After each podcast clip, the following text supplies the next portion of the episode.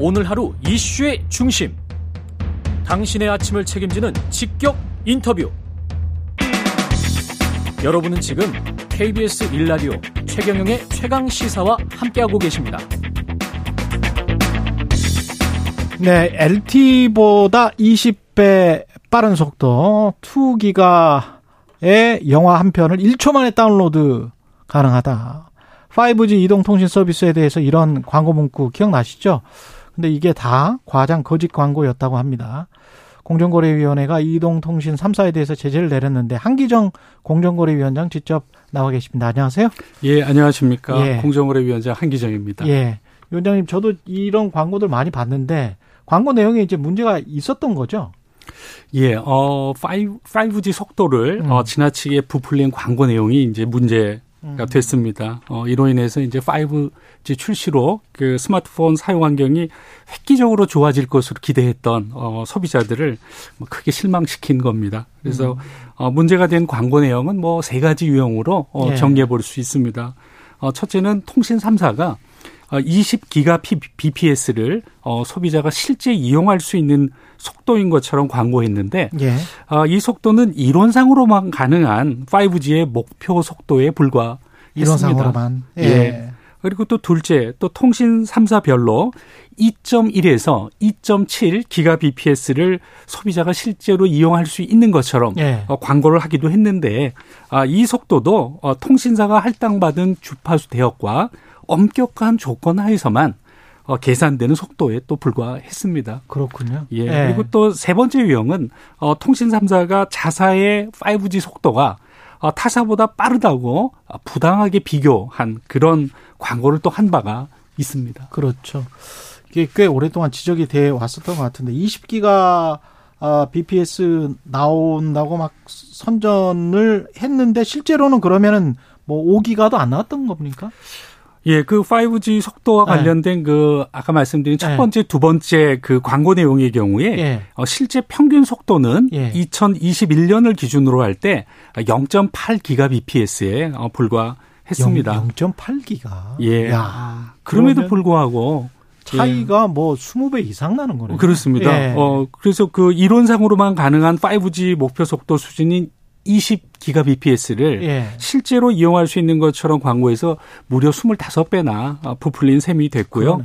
예. 예. 그나마 또 여러 조건들이 그 엄격히 만든다는 전제하에서 계산상 도출되는 속도인 2.7에서 2.7 기가 bps와 비교했을 때도 2.5배 이상 어 부풀렸습니다. 그렇군요. 어. 그 통신사들은 이런 조건들이 네. 실제 소비자 사용 환경과는 상당히 괴리, 괴리되어 있다는 사실을 제대로도 알리지도 않았습니다. 통신사들은 어. 이미 알고 있었을 거 아니에요? 본인들이 예. 광고를 하면서도 실제로는 이렇게 이런 속도가 절대 나올 수가 없다. 실생활에서는. 예, 그렇습니다. 그렇죠. 저희가 그렇게 봤습니다. 예. 그래서 저희 공정거래위원회는 그 아까 말씀드린 첫 번째, 두 번째 광고 내용이 예. 어, 거짓 과장 광고 그리고 기만적인 광고가 명백하다고 그렇게 어, 판단을 했습니다. 과징금 액수는 얼마인가요? 이렇게 되면? 어, 제가 과징금 액수는 네. 어, 그, 어, 저 363억 원으로 이제 산정을 했습니다. 어, 음. 저희가 그 통신사들이 이제 거짓 과장 광고를 통해서 예. 어, 국민들을 기만하고 어, 부당 이득을 챙긴 문제를 상당히 심각하게 인식을 했습니다. 그래서 음. 어, 그에 부합하는 엄정한 제재를 음. 결정을 했고요. 말씀드린 바와 같이 과징금은 아, 300, 아, 336억 원을 저희가 어, 과징금으로 산정을 했고요. 예. 요거는 역대 표시 광고 사건 중에서 두 번째로 큰 규모입니다. 한국에서는 어. 꽤큰 것 같습니다. 지금 보니까 예, 그렇습니다. 336억 원. 예. 근데 이거는 기준이 어떻게 결정하는 거죠? 과징 금 액수는? 어, 저희가 뭐 매출액 그다음에 이제 예. 그 과장 거짓 광고 기간 예. 어, 등등을 어, 어 종합적으로 고려해서 음. 어 과장금 과징금을 이제 어, 산정을 하게 됩니다. 근데 5G 뭐 물론 뭐 통신사들이 이거 하려고 뭐 망을 깐다고 하죠. 뭐 설비를 많이 해서 본인들도 돈은 많이 들었겠지만 뭐 5G 하는 동안에 2019년도에 5G 시작했나요, 우리가? 이 맞습니다. 그렇죠. 예. 그러면 그 동안에 이제 돈도 상당히 많이 벌었을 텐데 네. 소비자들 입장에서는 조금 더 혼내주지 뭐 이런 생각도 있을 것 같은데 어떻게 네. 보세요? 예. 네. 어 사실 그 현재까지 예. 어, 올해 3월 기준으로 약 3천만 명이 이제 가입을 했습니다. 그래서 예. 통신사들의 광고를 믿고 5G 서비스에 가입을 했고요. 어, 또 통신사들은 그 5G 서비스 요금제를 100기가비트 등 대용량의 데이터를 이용해야 되는 고가 요금제 중심으로 설계를 네. 한 바가 있습니다. 그러다 보니까 결과적으로 소비자들은 실제 혜택은 충분히 누리지 못하면서 음. 비싼 요금을 낼 수밖에 없는 상황에 처한 것으로 보이고요. 정확하게 추산하기는 어렵지만 2019년에 5 출시 이후에 통신사들의 영업이익이 연평균 14% 이상 증가해서 2021년에는 4조 원에 달하고 있는 점을 고려해 보면 5G 부당 광고가 상당한 영향을 미쳤을 것으로 이제 생각을 합니다. 그래서 저희가 네. 어, 아까 말씀드린 것처럼, 음. 어, 역대 표시광고법 위반의 경우에 역대 두 번째 네. 그 과징금을 부과를 했는데요. 어, 저희 공정거래법 관련된, 저희 공정거래위원회는 관련된 그 법률 위반 중에 표시광고법 위반이 상대적으로, 어, 과징금 부과 상한 그 기준이 조금 낮은 편입니다. 이 예. 어, 매출액의 2%가 상한인데 음. 어뭐 다른 위반의 경우 그보다 좀 높습니다. 어 그래서 어 상대적으로 그어 위반 시 과징금 부과율이 낮지만 그 범위 내에서는 저희가 가급적 높은 과징금을 이제 부과를 했습니다.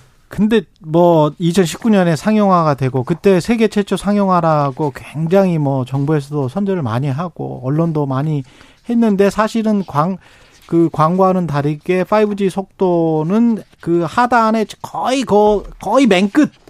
그리고 상단에 이상적인 거는 거의 지금 지금 아직까지도 도달하지 못하고 있는 그런 상황인데 사실은 주무부처인 과기정통부나 방통위에서는 알았을 것 같단 말이죠. 이게 공정위 소관은 아닌데 처음부터 알았을 것 같은데 이런 예, 예 그걸 왜 어, 그 어. 허가를 해줄 수밖에 없었을까요? 근데 그 부당 광고 규제 문제는 사실 예. 이제 공정위 소관 업무입니다. 그거는 공정위 소관 업무죠. 예. 예. 그래서 그 부당 광고 관련해서는 과기정통부하고 방통위가 음. 직접적인 규제 권한은 없는 상태고요. 예. 다만 이제 과기정통부와 방통위는 어 전기통신사업법에 근거해서 어 5G가 상용화되기 전인 2016년과 17년에 예. 어, 통신사가 이론상 최고 속도 정보를 제공할 때는 실제 속도와 차이가 있을 수도 있다는 점을 함께 알리도록 권고를 한 적은 있습니다. 요 밑에 조그만하게 나와 있죠. 예. 그래서 통신 3사가 이제 5G 광고에서 음. 실제 속도와 다르다는 점을 일부 표기한 것도 사실입니다. 예, 조금, 그래서 조그만하게 나와 있어요. 예. 그래서 예. 공정위 심의 과정에서 예. 어 자기들은 이제 행정 지도를 준수한 것이므로 법 위반이 아니다. 이렇게 이제 주장을 한 바도 있습니다. 그렇군요. 어, 근데 소비자들은 그거를 그 조그만한 글자는 안, 안 읽거나 못 읽, 있는 경우가 대부분이거든요. 맞습니다. 사실은. 그래서 예. 저희가 그, 어, 그 과기정통부와 이제 방통의 권고는 예. 사실은 LTE 시절에 행해진 것이고요. 또 그렇죠. 5G의 경우에는 실제 속도가 이론상 최고 속도와 지나치게 또 괴리되어 있습니다. 예. 그래서 어, 저희가 보기에는 해당 권고를 준수하는 것만으로는 예. 소비자가 올바른 선택을 할 수 있게 충분한 정보를 제공했다고 보기 어렵다는 것이고요. 예. 제대로 된 광고라면 어, 소비자가 5G 이용 시 실제로 접하게 되는 속도 수준이 음. 광고에 나온 수준과 얼마나 다른지를 알 수 있게 해줘야 된다. 이렇게 맞습니다. 이제 판단을 네. 한 겁니다. 소비자 그게 소비자를 위한 것이죠. 이승교님이 5G가 나온 지 언젠데 이제야 이제야 더 일찍 조치를 취할 수는 없었던 겁니까? 이렇게 지금 질문하시고 8101님은 궁금한 게 있어요. 과징금을 받으면 어떻게 사용되나요? 이런 말씀하셨는데 한 300억 되면은 사실 SK텔레콤이 과점 회사니까 그쪽에 한 150억 갈 거고 뭐 이렇게 이렇게 돌아갈 텐데 네. 사실 그 사람들이 그 몇 년 동안 벌었던 거 생각하면은 얼마 안 되는 액수일 수 있거든요. 예. 어, 어떻게 되는 겁니까? 왜 어. 이제야 돼? 예. 예. 먼저 이제야 된 부분 말씀드리면요. 예. 그 사실은 뭐 청취자분들께서 예. 공정위 조치가 좀 늦은 것이 아닌가 그렇게 예. 생각하시는 분들도 계실 것 같습니다. 이 점에 대해서는 우선 뭐 송구스럽다는 말씀을 먼저 드리겠습니다. 어, 다만 거의 모든 국민이 사용하고 있는 이 통신 서비스 광고를 다룬 사건이어서 음. 그 중요성이 상당히 컸고요. 그래서 예. 보다 면밀하게 어, 예. 조사하고 법 위반 여부를 판단하는데 뭐 신중을 기했다 이런 말씀 먼저 드리겠습니다. 그리고 어 5G 광고에 대한 소비자들 인식 조사도 좀 필요했습니다. 그래서 음. 2천 명이 넘는 소비자들을 대상으로 조사도 진행한 분야 아, 바가 있고요. 예. 또 이제 다양한 분야의 통신 전문가들로부터 또 자문을 또 구했습니다. 게다가 어, 이 사건은 아까 말씀드린 바와 같이 어, 과기정통부 방통위의 어떤 행정지도와도 또 관련이 되어 있어서 어, 광고를 부당한지 판단하는데 더욱 신도, 신중할 수밖에 없었던 사정이 있고요. 예. 그 다음에 과징금 관련해서 과징금이 부과되면 음. 그 부분은 이제 국가 국고로 일단 환수가 되고요. 어, 피해자 구제 부분은 이제 다른 문제이고요. 소송을 어, 하는 사람들도 지금 있지 않습니까? 어, 그렇습니다. 예. 그래서 지금 저기 이 이번 사건에 저기 적용된 그 표시 광고법에는 소비자를 구제하는 조항이 있습니다. 그래서 예. 사업자가 부당한 표시 광고를 하게 되면 피해자에게 손해배상 책임을 지도록 하고 있고요. 그래서 현재 많은 소비자분들이 통신 3사에 대해서 손해배상 청구 소송을 어, 진행하는 것으로 알고 있습니다. 음. 그래서 저희 공정위는 어 저희 이제 저희의 그 판단과 증거 네. 자료가 담긴 의결서를 이제 소송 중인 분들에게 제공을 해서 어, 피해 구제에 도움이 될 수 있도록 그렇게 할 계획입니다. 이 통신 분야뿐만이 아니라 통신을 통해서 우리가 쓰는 많은 콘텐츠들, 포탈들 이런 쪽에서도 불공정 거래 소비자들이 어 이거 완전히 당한 것 같아 뭐 이런 것들 있을 것 같은데요. 네 그렇습니다. 요새 뭐 그런 것들은 뭔가요? 예, 저희가 소위 그거를 온라인에서 이제 dark pattern이라고 하는 건데요. Dark pattern. 네, 예. 그렇습니다. 그걸 이제 쉽게 말씀드리면 눈속임 상술이라고 이제 얘기합니다. 예. 그래서 온라인에서 요즘에 새롭게 부각되고 있는 그런 현상인데요. 예. 이거는 이제 소비자들로 하여금 실수 또는 착각을 유도해서 어. 불필요한 지출을 하게 하는 어, 그런 상수를 이제 말합니다. 그래서 어, 온라인상에서 이제 사업자 층이 뭐 화면을 조작한다든가 등의 그렇죠. 방식으로 그런 기만적인 방법을 통해서 이루어진다고 이해해 주시면 좋을 것 같습니다. 뭐 예를 들면 무료 체험 기간이라고 해서 가입을 했더니 나중에 보니까 그렇죠. 자기도 모르게 요금이 자동으로 결제 결제되는 경우 이게 이제 전형적인 다크 패턴이고요. 예. 그다음에 또 가입은 쉽게 해지는 어렵게 뭐 이렇게 해서 이제 소비자가 한 번 가입한 서비스를 그렇죠. 중단하려고 할 때 그 과정을 굉장히 어렵게 만드는 경우도 전형적인 아니 헤이지가 어디 있는지 모르게 그 홈페이지 아무리 돌려봐도 우리나라만 그런 게 아니고 파이낸셜 타임즈도 그래요. 아우 정말 화나게 돼 있더라고. 그런 경험을 네. 하는 경우 소비자들이 꽤 있는 것 같습니다. 예, 이런 것들은 어떻게 규제를 할 수 있습니까? 어, 뭐, 사실 온라인에서 가장 중요한, 온라인 거래에서 가장 중요한 부분은 소비자 신뢰 아니겠습니까? 예. 사실은 물건을 손으로 만질 수도 없고, 예, 직접 뭐 눈으로 보는 것도 그렇죠. 아니고요. 그렇죠. 그래서 그 온라인에서 신뢰를 훼손하는 행위가 발생하지 않는 게 이제, 어, 그 온라인 거래의 어떤 발전을 위해서 굉장히 중요한데요. 음.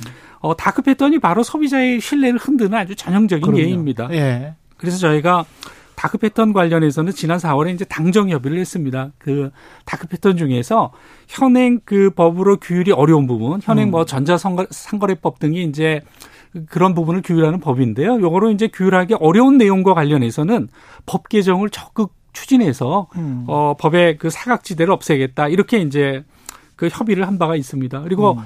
법 개정은 시간이 조금 소요될 그, 것이고요. 그 그렇죠. 이전이라도 소비자들이 예. 더 이상 이제 피해를 입지 않도록 예. 어, 사업자와 소비자가 이제 유의해야 될 사항 그리고 구체적인 사례를 모아놓은 가이드라인을 저희가 음. 이제 배포를 해서 예. 어, 피해를 예방하는 그런 노력을 지금 할 예정입니다. 예, 여기까지 듣겠습니다. 한기정 공정거래위원장이었습니다. 고맙습니다. 예, 감사합니다.